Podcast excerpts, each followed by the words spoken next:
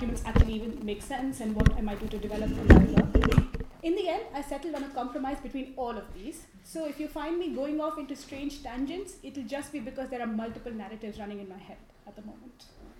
But here, so that caveat aside, here's what I'm going to do. First, I'm going to provide some uh, sort of some outlines of the broad research project. And second, I'm going to focus my discussion on one part of the ocean, the seabed, as a way of providing illustration of what the broad project aims to do. So, what is the broader project? As the title of my talk suggests, it is a project of unmaking.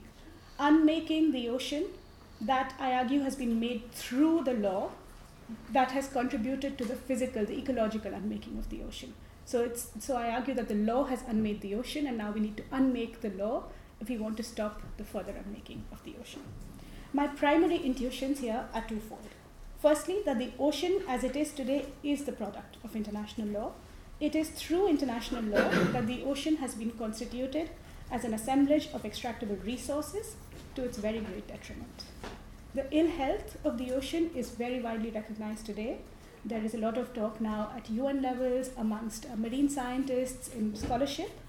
Uh, and the fact that international law has played a role in producing this ill health is also recognized, although it's not as widely acknowledged. And this becomes problematic simply because it undermines the very strenuous efforts that are now being made towards saving the ocean. Uh, I would suggest that what we need to some extent is a radical rethink of the very foundations of the law of the sea, which unsettle much of what we take as given today. Secondly, that feels like a frightfully big ask. Uh, this is a, I mean, to, to issue this call to doubt everything feels hopelessly impractical it might also have a whiff of ivory tower thinking that doesn't really engage with what the real world needs or what is possible in the real world. I acknowledge all of this. And this is why my second intuition is that a turn to history is quite helpful here. Because a turn to the history of the law of the sea helps us to recognize that much of what we take as given about the ocean and about international law is A, pretty recent, and B, fairly contested. The ocean we have just as the law we have is not a product of the inevitable logic of the law working itself pure, it is a product of political struggles. And if we recognize that to be the case, then suddenly it feels a lot less awe inspiring to suggest that we need some fundamental rethinking of the law of the sea. I would suggest, in fact, that the fundamental rethinking doesn't have to come from outside of the discourse, that the discourse around the law of the sea in the course of the 20th century has already provided many, many uh, concepts and possibilities for this rethinking. So, in effect, the project therefore seeks to trace the co production of the ocean and international law over the course of the 20th century. I take the concept of co production from Professor Sheila Jasanoff, who, along with other scholars who focus on science and technology studies, encourage us to map the simultaneous, process, simultaneous processes through which modern societies form their epistemic and normative understandings of the world. In other words, what is out there shapes our understanding of what is it for but also vice versa. Our sense of what things are for shapes our sense of what we see as, as out there. And I place, I try to place these changing epistemic understandings of the ocean and the changing law of the sea over the 20th century into a common frame, suggesting that seeing how each influenced the other helps us make sense of the vast changes that happened to both in this time frame. So over the course of the 20th century, the ocean went from being perceived as a legally smooth, if physically treacherous space, to becoming a minutely differentiated one.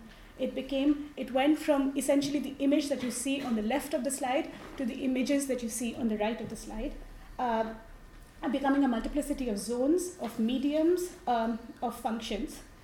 Uh, the ocean is now cluttered, it's extensively occupied, and very largely enclosed. And I try to understand how we got here. Important, of course, were changing science, technology, and resource economics, which I'll be talking about in greater detail in a few minutes. All of these enabled new uses of the ocean, but the law's role was also constitutive. It was the law that played a significant part in promoting and normalizing particular interactions with and perceptions of the ocean. Secondly, as to the law, the law also underwent a significant change in the 20th century in terms of who it addressed and what, in terms of how it was made, enforced, the content of this law, particularly the balance that was achieved between state sovereignty and collective responsibilities, and where and how the law came to draw balance between the natural world and the social world. These are all things uh, where the law took a, took a significant, took several significant turns in the 20th century. So I tried to write a history of these changes in international law with a focus on the ocean. The history of international law is, of course, immensely in vogue these days, but I would suggest that very few accounts leave land. They might reach at most the coasts and the rims. So you have Atlantic histories and Pacific histories that are focused essentially on interactions around the rims of the Atlantic Ocean or the Pacific Ocean. What I try to do is go deep into the abyss, as it were, on the basis that the abyss, the deep ocean, is a place where familiar categories and concepts cannot simply be applied, they have to be rethought and reconfigured. And that process of thinking about why we apply, why we extend land based categories to the deep ocean might actually help us reflect more carefully on the fundamentals of the international legal order and what needs to be done to change these fundamentals. So, in sum, what I try to produce is quite simply a conjoint narrative, on the one hand, of the legal production of the ocean, and on the other hand, of the oceanic production of international law. And today, I'd like to tease out some elements of this narrative by way of a focus on the seabed. So, what I'm going to do now is tell you essentially three short stories that will, I hope, add up to two points. The first point is I don't think a very controversial one. It is that the law's development has been such as to cater to the ocean's uh, economic exploitation, a standard political economy point. The second point is where very many other critical international lawyers who do like to focus on the political economy of international law actually part company from me because this is a contextualist point. The argument I make is that the outcome, the design of the law, did not owe purely to strategic economic calculations. Key interventions that uh, shaped the, the law of the sea came from many other considerations, many of which were not even directly concerned, first and foremost, with the ocean. Many interests, interests in lots of other things, drove the development of the law, and it's important to recognize that you can reach a certain political economy without, through the sum of multiple interventions, not all of which are aimed at the outcome that is sought to be achieved. And this, I'm going to come back to this and talk about this at the end because I find this quite liberating this tells us that there were many possibilities in the turns that the law could have taken. It didn't take those turns then, but perhaps we might be able to recoup some of those possibilities now as we think about a more ecologically grounded law for the ocean. Okay, so moving on to my short stories. The short stories are first, the first one will be a brief history of the seabed and its uses. The, sh- the second short story will be the shape that the law has given to the seabed and on what basis. And finally, the third short story will try to introduce some of my arguments about why we got where we got. What were the interventions, what were the confluence of factors that shaped the outcome, uh, and correspondingly came to shape how the law developed the way it did. So let's start with short story one a brief history of the seabed. And the seabed genuinely does have quite a brief history, especially in terms of human comprehension of it. Because even well into the 19th century, it was not perfectly understood that the ocean had a floor or rather, as you see from the quote on the slide here, the floor was thought by many to be more metaphysical than physical, water that grew more and more solid, providing floors on which objects would gather according to their material and moral weight. It was in 1854 that the first depth map of the ocean came to be produced by a US naval officer called Matthew Fontaine Maury. This was a fairly inaccurate map. Maury had very little data to go on, the map was made was built out of his projections on the basis of I think an available 200 readings of the ocean depths. And so what we have here is the product of one man's imagination, and yet this had it was a very influential map, not least because it inspired another man, Cyrus West Field, to try and lay a telegraph cable across the Atlantic. And so West Field began his operations in the 1850s uh, and after many setbacks, including the American Civil War, he succeeded in the 1860s. Undersea cables, therefore, became the first significant use of the ocean floor, and indeed already the first use that produced significant uh, ecological disaster, not for the ocean itself, but for other parts of the world. In Asia, from where the material that was used to insulate these under, uh, underwater cables was sourced. And I'm happy to talk about this in greater detail in Q&A if anybody is interested. telegraph cables then came to be joined in time by telephone cables and then other media cables, including the internet, and of course to crisscross not just the Atlantic but also all of the other ocean basins. Now, the first cables, one of the advantages, apart from improving communications, of course, one of the other adva- one of the other um, beneficent impacts of these cables was that they produced a new understanding of what was present in the deep oceans. Until the work in laying and, and, uh, and sort of repairing these cables began, it was thought that the deep ocean was devoid of life but once these cables had to be raised and lowered, it, was, it to be noticed that actually there were lots of different minuscule life forms that were clinging onto these cables. And this expedited an interest in studying the, the deep ocean in greater detail. So the late 19th century saw the launch of several oceanic expeditions. The most famous of these was the Challenger expedition, which was uh, uh, launched by the funded by the Royal Society of London. The Challenger sailed from 1872 to 1876 and it brought back a wealth of information about the ocean floor, samples of marine flora and fauna, but also readings of the uh, of the of ocean depths. And the Challenger expedition helped to produce the first uniform understanding of what the ocean floor across the world might look like. Um, it helped us see that in most places the floor of the ocean follows a certain a certain regular sort of structure. For the for initial the initial bit, I mean, just outward from the coasts, you have a gently declining slope. This is known as the continental shelf. At some point, the shelf then breaks off and begins to decline more steeply towards the ocean.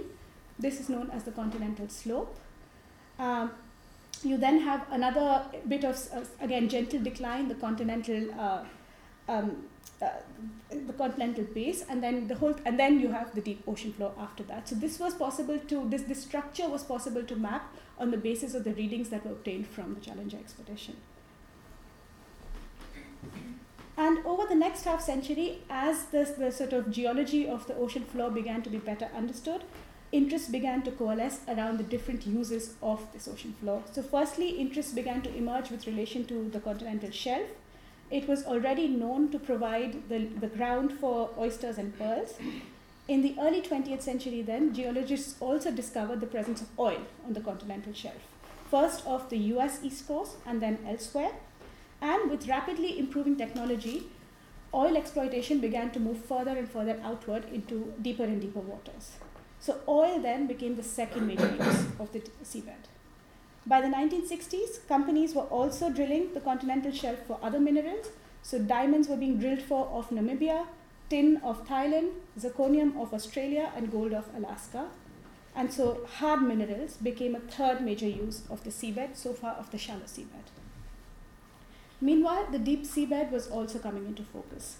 Already it had been used for laying cables, but other events like the sinking of the Titanic in 1912 and then the two world wars led to an interest in improving depth measuring and depth sounding technologies so that you knew so that navigators would know what the obstacles were and where how to detect hidden submarines. After world war ii in particular a lot of money poured into oceanography and more and more adventurous projects came to be undertaken. For example in the 1940s scientists in new york at the lamont observatory began a project of mapping the entire seafloor uh, the team, Marie Tharp and Bruce Heezen, produced physiogeographic maps. So these are quite different from the contour maps that Maury had produced. These maps purported to show almost by way of almost like a photograph what the ocean floor would look like if all the water was removed. Now it's important to note that this was not actually a photograph. These maps were also projections from available data, but they were much more accurate than Maury's map, and they really created a sense of the familiarity of the deep with the deep ocean amongst uh, scientists and later on lawmakers as well. Uh, another ambitious proposal was to try to drill through the seabed down to the, the second layer of the Earth, the Earth's mantle, which had the knock on effect of producing better drilling technology. So the 1960s saw the perfection of the deep sea drilling ship. uh, and right on cue, the, the, it was also discovered that the deep sea also had mineral resources that could be exploited by way of uh, deep sea drilling. Now, in fact, uh, and this, this was, these mineral resources were in the form of these large potato-like objects called polymetallic nodules. Now, in fact, the uses, the fact that the deep ocean floor was littered with nodules had been known for a while. The Challenger expedition had also brought up samples. But back in the 1870s, there was nothing that could be done with this knowledge. There was no available technology for trying to recover these nodules on a large scale. In the 1960s, this seemed to have changed. There was a sense that now there was available technology, but also there was increasing economic need as the contents of these nodules, which were manganese, copper, cobalt, iron, and nickel, were all needed for industrial processes. And both the Cold War and decolonization had interrupted the assurance of supply to various economies. So, Western economies were worried about not being able to source it from their former colonies or from uh, Eastern Europe. Similarly, countries of Eastern Europe provided that they would no longer be able to get it from any country that was allied with the, with the West. And so, the, the possibility that these could be recovered from the deep ocean was seen by everyone to be quite a satisfactory uh, solution to a growing need. So these nodules became a fourth potential use of the seabed, and I'll come to why I say potential in, in a few moments. But these growing uses, both actual and projected, made clear that a new legal framework would be needed.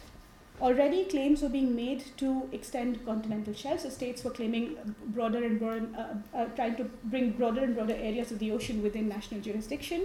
There were questions about how far these claims could go.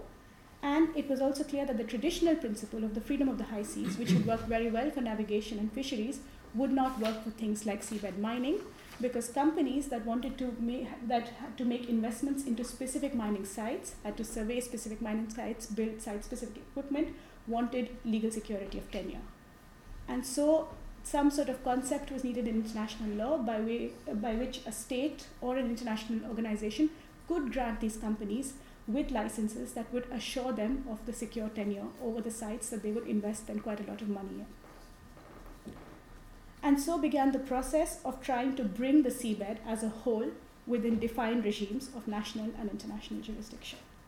And you can imagine the variety of interests that were involved here I'm just going to move on from here. This was a slide that was about interests in also living in the ocean, but you can imagine the variety of other interests that were involved here, just with relation to the scope of jurisdiction over the continental shelf.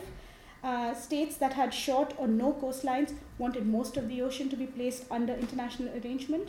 States with long coastlines, uh, you can imagine, wanted both exclusive fishing rights and uh, national jurisdiction over very large areas of the continental shelf within states, there were lots of divisions of opinion. So, just in the United States, the US National Petroleum Council wanted the US to extend jurisdiction over as large a portion of the ocean territory as it could, so that so as to bring all of the possible oil bearing areas within US jurisdiction. But the US defense interests were strongly opposed to this. They were worried that if the US extended national jurisdiction over very large stretches of the ocean, other countries would do the same, and this would make navigation impossible, but it would also make operating close to the shores of other states really difficult. So the CIA, in fact, produced a scare map in the 1970s to show what the ocean would look like if everyone extended national jurisdiction up to the midpoint of the ocean. Essentially, they said the whole ocean would get divided up into national lakes, and this would make navigation absolutely impossible. Corporations, for their part, wanted legal certainty but wanted very few costs. Developing states wanted redistribution, so they, uh, so the G77, but also NGOs that were sympathetic to the developing states, were arguing that actually corporations, in return for being able to operate in the oceans, should share quite a large portion of the profits with uh, countries, with developing countries. So the law of the sea that emerged in the period between 1945 and 1982 emerged from a contest between all these various interests. It sought to reconcile all these multiple interests interests of corporations, interests of developing states, interests of states with long coastlines, in interests of states with no coastlines or very short coastlines, and so forth. Uh, and in reconciling these interests, it ended up carving the ocean, carving up the ocean in very interesting ways. So let me tell you more about how it carved up the ocean. And this is the subject of my second short story how the law constructs the seabed. So I'm going to tell you that the law does three things. Firstly, it divides up the seabed into national and international regimes. Secondly, it divides up the seabed into land and water regimes and into living and non living resource regimes. So let's start with the very first one. Now, the law divides the seabed into zones of national and international jurisdiction. National jurisdiction is extended over an area that is legally described as, but uh, physically or geologically need not be the continental shelf. In this area, coastal states have exclusive right to exploit seabed resources. The rest of the seabed constitutes the international area that is administered by an international agency, and here the rules require, in some vague sense that is still being worked out, that the resources that are recovered must be recovered for the benefit of all mankind, which is to say that all states must be able to share in the profits that are derived from these resources. So the international agency that has been set up is empowered to collect a portion of the revenue de- derived from seabed mining for the distribution. Now, one key question here is how was the line between the area that came within national jurisdiction and the area that was left within international jurisdiction? How was this line drawn? On what basis? Um, until the 1940s, before these claims began to be made, the whole ocean was governed by the principle of freedom. I've told you that after the 1940s, the discovery of oil made states anxious to assert national jurisdiction over areas of the continental shelf, but they had to then argue that these areas would be then removed from, the, uh, from within the operation of the principle of the high seas, which had been a traditional, well established principle. So, in order to make their argument persuasive, they argued essentially that the enclosure of the ocean within national jurisdiction was justified because the shelf unlike other parts of the sea, was a natural prolongation of land territory. The coastal state, in claiming jurisdiction over the continental shelf, was simply reclaiming its own submerged territory. It wasn't enclosing the ocean as such.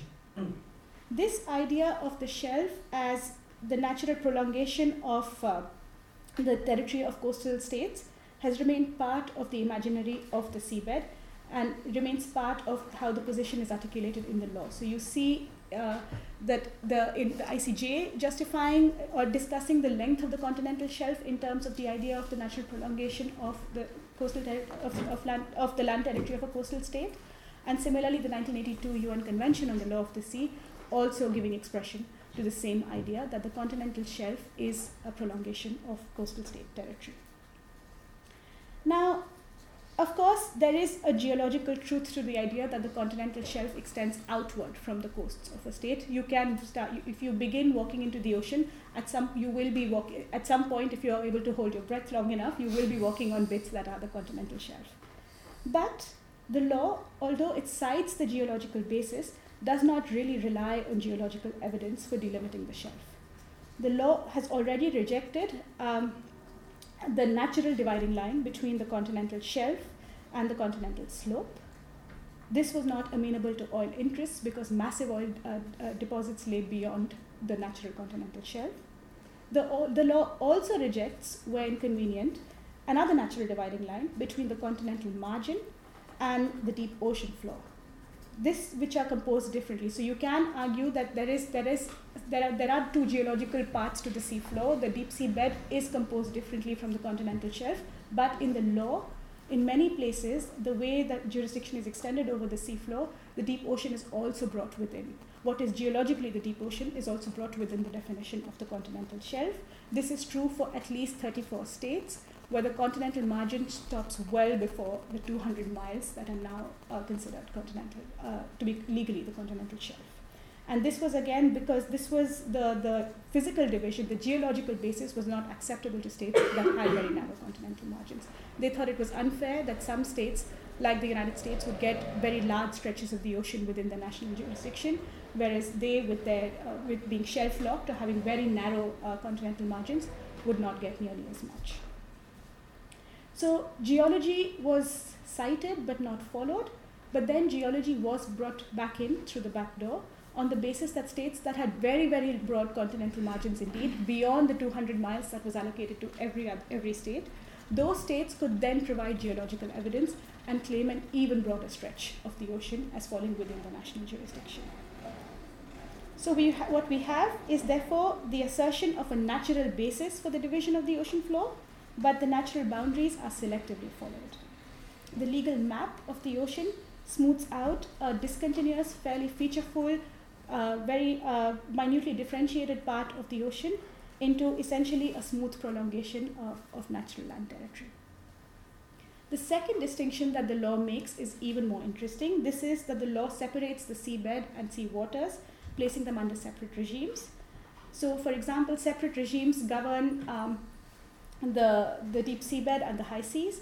And separate regimes again govern the continental shelf and the waters above the continental shelf, which may be either the high seas or the exclusive economic zone of states if proclaimed as such. The purpose uh, of this division was to reconcile the uses that rely on the principle of freedom, uh, such as navigation, with those that, require, that rely on the exclusivity of legal tenure, like mining for oil or minerals. And again, the division was presented as being a natural one, as responding essentially to physical facts about the sea. Uh, water and land were different mediums, as lawyers in the 1940s and 50s were, were wont to write in their articles as if announcing a great discovery.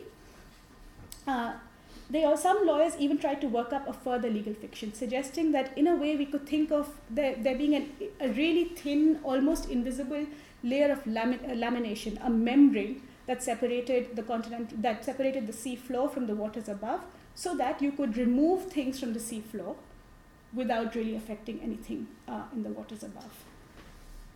Um, so this sort of fiction obviously proved hard to, mem- to maintain. Nobody could find any you know, visible evidence of this kind of membrane.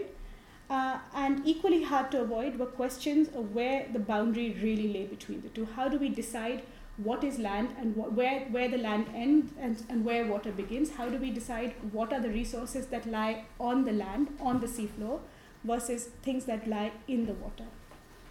the law had to settle these questions by a process of essentially jurisdictional allocation and it tried and but it did so in ways that were extremely incoherent so let me try to illustrate these first by reference to the continental shelf and i'll then come to the deep seabed where i would suggest the incoherence and how the law has allocated jurisdiction is even more pronounced on the continental shelf oil and all minerals are placed within the seabed regime so are all sedentary living species which are defined as being immobile or unable to move except in constant contact with the seafloor. Thus, corals, sponges, clams are all allocated to the seabed, even though, again, we might argue that these live in the water as much as they do on the bed, and many of these, in fact, flourish best in shallow water, even breaking the surface as corals do. Crustaceans, prawns, Crabs, shrimp, lobsters are also allocated to the seabed, although these in fact swim. So there's a fiction that these are sedentary species. On the other hand, bottom dwelling fish, like the one, the crocodile fish you see there, uh, that use the seabed as breeding ground, that spend most part, the, the largest part of their life on the seabed, are placed within regimes that pertain to the sea waters. Uh, and similarly fish that other and, and so so is true of these other fish there that that uses again the seafloor as its breeding so these allocations were necessary at the time that they were made but they made very little sense of the ecology within which these species best flourished and they were very hard to explain and are still very hard to explain by the yardstick of any natural division in the deep sea bed an even more stark distinction is at work this is a distinction between living and non-living occupants of the seabed. All of these are of course configured as resources, but all non-living resor- living resources like minerals are placed in the mm-hmm. regime of the deep seabed, while all living resources ostensibly fall within the regime of the high seas. That is to say, they're available to be fished and used on the principle of the freedom of the high seas. Now, this avoids the sedentary non sedentary distinction, it avoids imposing certain physical characteristics on, on, on living species, but it produces many other problems. Consider, for example, this picture. What you're looking at here is a hydrothermal vent site. So, hydrothermal vents are chimneys that uh, are formed at sites of tectonic activity where sort of smoke gushes out, uh, mineral rich smoke gushes out from uh, rents in the earth, in the seabed floor, and then solidifies. And these hydrothermal sites are actually intensely biologically and mineralogically rich sites. So they thrive with life. All sorts of curious life forms are born here. In particular, they are sites where microbial life flourishes. And this is microbial life that feeds off the gases that hydrothermal vents release. So they, the hydrothermal vents are fascinating because they're the starting point of what is known as the dark food chain chemosynthetic bacteria that are not like us. So we are all creatures that rely on photosynthesis. That's the basis of our food chain. This is a food chain that begins with sulfur and with other gases that are produced from the deep sea floor. and then that becomes the starting point for entire uh, a whole community of other organisms that feed on these micro, uh, microbes again it's very hard to, to make sense of how you can distinguish the elements of uh, the earth that are part of the regime of the seabed so how do we decide how can i mean it's you can under the law the mineral elements of these hydrothermal vent sites are part of the regime of the seabed but the biological elements, the microbes and everything that feeds off these microbes are part of the regime of the, of the high seas. But the distinction begins to break down when you realize how embedded the, the, the two are in each other. So again, these are this is a, there is a symbiotic relationship that is again ignored in the law, which creates an artificial jurisdictional separation between the two. So these are some of the ways in which the law makes invisible the very nested ecosystems of the ocean by in juridically constructing it as separable by national and international jurisdiction, by land and water mediums, by living and non living resources, and fixed and mobile forms of life. The effect of this is to reduce a rich, nested ecosystem like the one that you see in the picture in front of you on the left of the slide into essentially uh, a picture where all of these features are removed, and what we have is an image of a site that is ready for seabed mining. We only see then the mineral resources and fail to acknowledge the embeddedness of these mineral resource, resources in a very uh, rich ecology.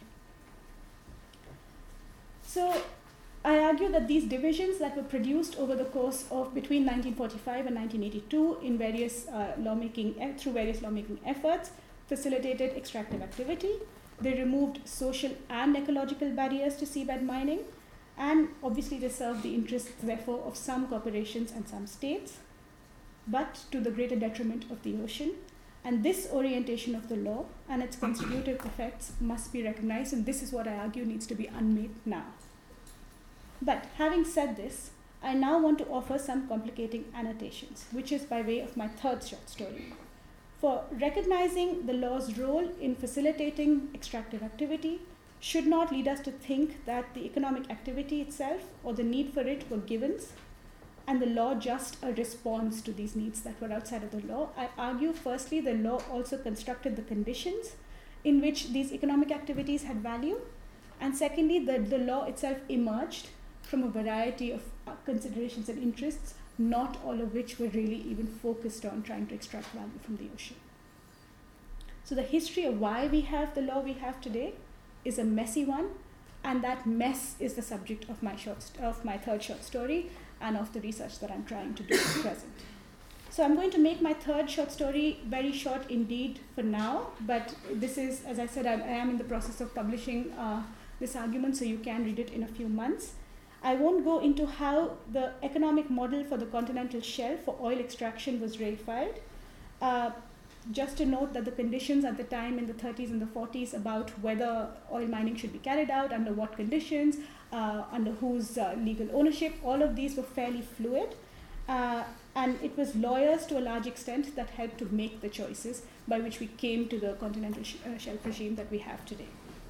What drove these lawyers in the 1940s and 50s, who participated in bringing the shelf under national jurisdiction, was not so much a preoccupation with petrol or oil, although there was that. Many of the, these lawyers were employed by BP and Shell and other oil companies. But interestingly, and very vocally also a professional anxiety about the very fate of international law if uh, international law was not shown to be a viable channel for economic growth and development. So the lawyers came very quickly to the conclusion that post war conditions demanded showing that international law was adaptable to the world's needs, international law was flexible, and therefore international law was also relevant to transactions. The fear was that if international law was seen as highly formal, as it has had been seen in the interwar years, it would no longer be the main medium through which communications would happen. We would have this switch towards some, some other language of, of international transactions, and international law would therefore not be able to produce the sort of gently civilizing effects that these laws associated with it. So it was a sort of liberal concern with preserving international law as the main currency of international exchange that helped generate an account uh, by which the traditional principle of the high seas had to be replaced in favor of extending national jurisdictions over the continental shelf. I'd like to say a little bit more about the deep ocean because here the fantasy of it was, as well as its economics, were legally constructed. Uh, for we have to think about what really triggered the world's interest in deep seabed minerals. Yes, of course, there was the discovery of polymetallic nodules, and yes, there was a context briefly in the 60s where it seemed that the world's resource needs were growing and that these minerals would be, need, would, need, would be needed to be sourced from the sea. But if you look at what's happening today, seabed mining remains an activity for the future. We've never actually, the, the, industry, the idea of seabed mining has been around for a very long time. The law on seabed mining has been around for a very long time. Seabed mining itself has not yet taken off. It took, uh, even in the 60s, an individual feat of imagination to make the links between the world's needs, the ocean's resource potential, and the possibility of tapping the ocean for inclusive economic growth by way of regulation. And these links were made by Ambassador Arvid Pardo of Malta in a, in, a, in a long speech to the UN General Assembly. It's a wonderful speech. It's very worth reading. He spoke for three and a half hours continuously. Uh, and in this speech, he not only presented a very exaggerated account of ocean riches and the ease by which they could be recovered, but also sold a combination of hope and fear to the assembled delegates. So he said, on the one hand, seabed minerals could feed accelerated economic growth they could make up for shortages on land, they could facilitate redistribution, they could substitute for development aid that the developed world was at the moment was then giving to the developing world. Uh, and they could even perhaps provide the starting point for a new way of interacting with the ocean that would later facilitate human habitation of the ocean. So, all of these were potential benefits of seabed mining. On the other hand, unless seabed mining were, was regulated by international law, individual states would rush to claim, would rush to colonize, he said, uh, the seabed to get exclusive benefit of these minerals. And this, of course, fell, I mean, you can, this was the 1960s, right? This was the era of decolonization. Pardo spoke in the register of a new scramble for the seabed that would rival or even completely outpace the scramble for Africa in the previous century. There, and he said that this scramble was, in fact, as far as he could see, already underway. This, the, the, these the, this sort of recounting of all the possible dangers if the law did not step in to prevent the, the, you know, the colonization of the seabed spurred the assembled delegates to activity. Uh, he said the UN General Assembly should immediately get cracking on a treaty uh, that would set up an international agency to regulate mining. Now, Pardo's in- in- intervention was influential for many reasons, but what is often overlooked is that it did not really originate in any real interest in or understanding of this uh, of the ocean. Pardo talks about in, in a piece that he wrote later in life, he talks about how he, he didn't even know very much about seabed mining or about seabed minerals until a few months before he made a speech. He discovered the issue was, was ripe in the course of a cocktail party conversation. The import, but he chose to take it up as something he would talk about for the rest of his life for the simple reason that he had been appointed this that he saw it as a strategic way of achieving what he had been appointed to do. So Pardo had been hired by Malta to be its first ever international diplomat. Malta became independent in 1964. They recruited Arvid Pardo to become their main diplomat in the United States and Europe. They gave him, they told him that his job was to try to put Malta on the map to make it really a central voice in foreign, poli- in, in foreign policy matters but they were only able to give him a small office, a staff of three, and duties to engage with um, major countries both in Europe and America and the UN. And so he had a very large mandate, very few resources, and he thought the, the best thing for him to do would be to come to sort of pick up on some sort of big ticket issue that would then become associated with a Maltese intervention. He tried many issues. Uh, he tried arms control, that didn't go anywhere. He talked about UN reform, that didn't go anywhere. And finally, he stumbled on the seabed, and this became this came to be seen as more promising. I could talk to you about. I'm happy to answer more questions about why Pardo was such a significant figure in himself. This had very little to do actually with his being the Maltese ambassador, and very much to do with the fact that before that he had been a UN civil servant for 20 years. He had been a senior figure in the Department of Trusteeship. He had been a senior, uh, significant figure in the UNDP, Uh, or as or the element of it that was then the UN Extended Technical Assistance Program. So he was quite a respected figure and a very known figure, especially amongst developing states. Now, Pardo's intervention was successful for many reasons. It was rhetorically powerful. but it also benefited from favorable conditions for its reception, as initially skeptical developing states were brought around to the view that the seabed could be an important battleground for their movement for a new international economic order.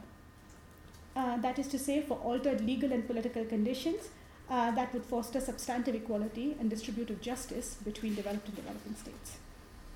Seabed minerals, this deep seabed had had no law specifically associated with it, so it was new terrain, and it had provided both economic promise and the possibility of equitable lawmaking. So, from 1968 to 1982, developing states who were gradually convinced to adopt the seabed issue as a central plank of their movement for a new international economic order came to participate with great fervor and enthusiasm in the drafting of the UN Convention of the Law of the Sea, which consolidated all of the divisions that I've described earlier. The negotiations of the UN Convention on the Law of the Sea were protracted, they were costly, they took place in a context where the faith in the possibility of seabed mining was beginning to erode. So, already, even by 1973, which marked the inauguration of the third UN Conference of the Law of the Sea, there was some skepticism about what is about the reality of seabed mining. It would be too expensive, not enough technology, and it was not clear that actually it would produce much economic benefit because you would spend a lot of money, and then one mining site would, might be enough to produce all the minerals that would be needed, bringing down actually uh, the, the mineral prices too much in the market. So many states that had initially championed seabed mining began to worry that their own export earnings would be very badly hit if seabed mining actually uh, was actually took off in a big way. But the negotiations continued nevertheless, and this itself is a mystery. Why was there so much fervor around seabed negotiations? It is seabed negotiations that caused a delay in the adoption of the UN Convention on the Law of the Sea. It is the seabed regime that is at the heart of why the US still refuses to sign the UN Convention on the Law of the Sea. So, why was there so much interest in the deep seabed? And this again has multiple reasons. The economic interests were a very, very small part of the story ideological interests, the fact that this became the main battleground for the possibility of, uh, the, the main testing ground for the possibility of new international economic order was one. But there were other factors. Amongst them, Cold War misinformation. So a lot of the there was a lot of asymmetry in how inform, the information around the economic possibilities of seabed mining was circulating and was not circulating. I'd be very happy to talk about some of the episodes that contributed to this misinformation. Also, it's worth exploring how the seabed issue might have become a dodge. It might have become the thing that developing countries were also encouraged to focus on so that they would concede to, to, to they would be willing to make concessions in other areas trade concessions commodity agreement concessions and so forth it's worth thinking about how the very project of the new international economic order might have been distorted by this focus on seabed negotiations so the point that I'm trying to make, and I obviously make this, I pursue this in much greater detail elsewhere, is that the creation of an extractive regime for seabed mining was shaped by many, many factors, most of which, or many of which, were not themselves really oriented towards the sea, towards uh, achieving a seabed regime in the first place. They were they were engaging in the in the construction of a seabed regime out of a plethora of other kinds of interests.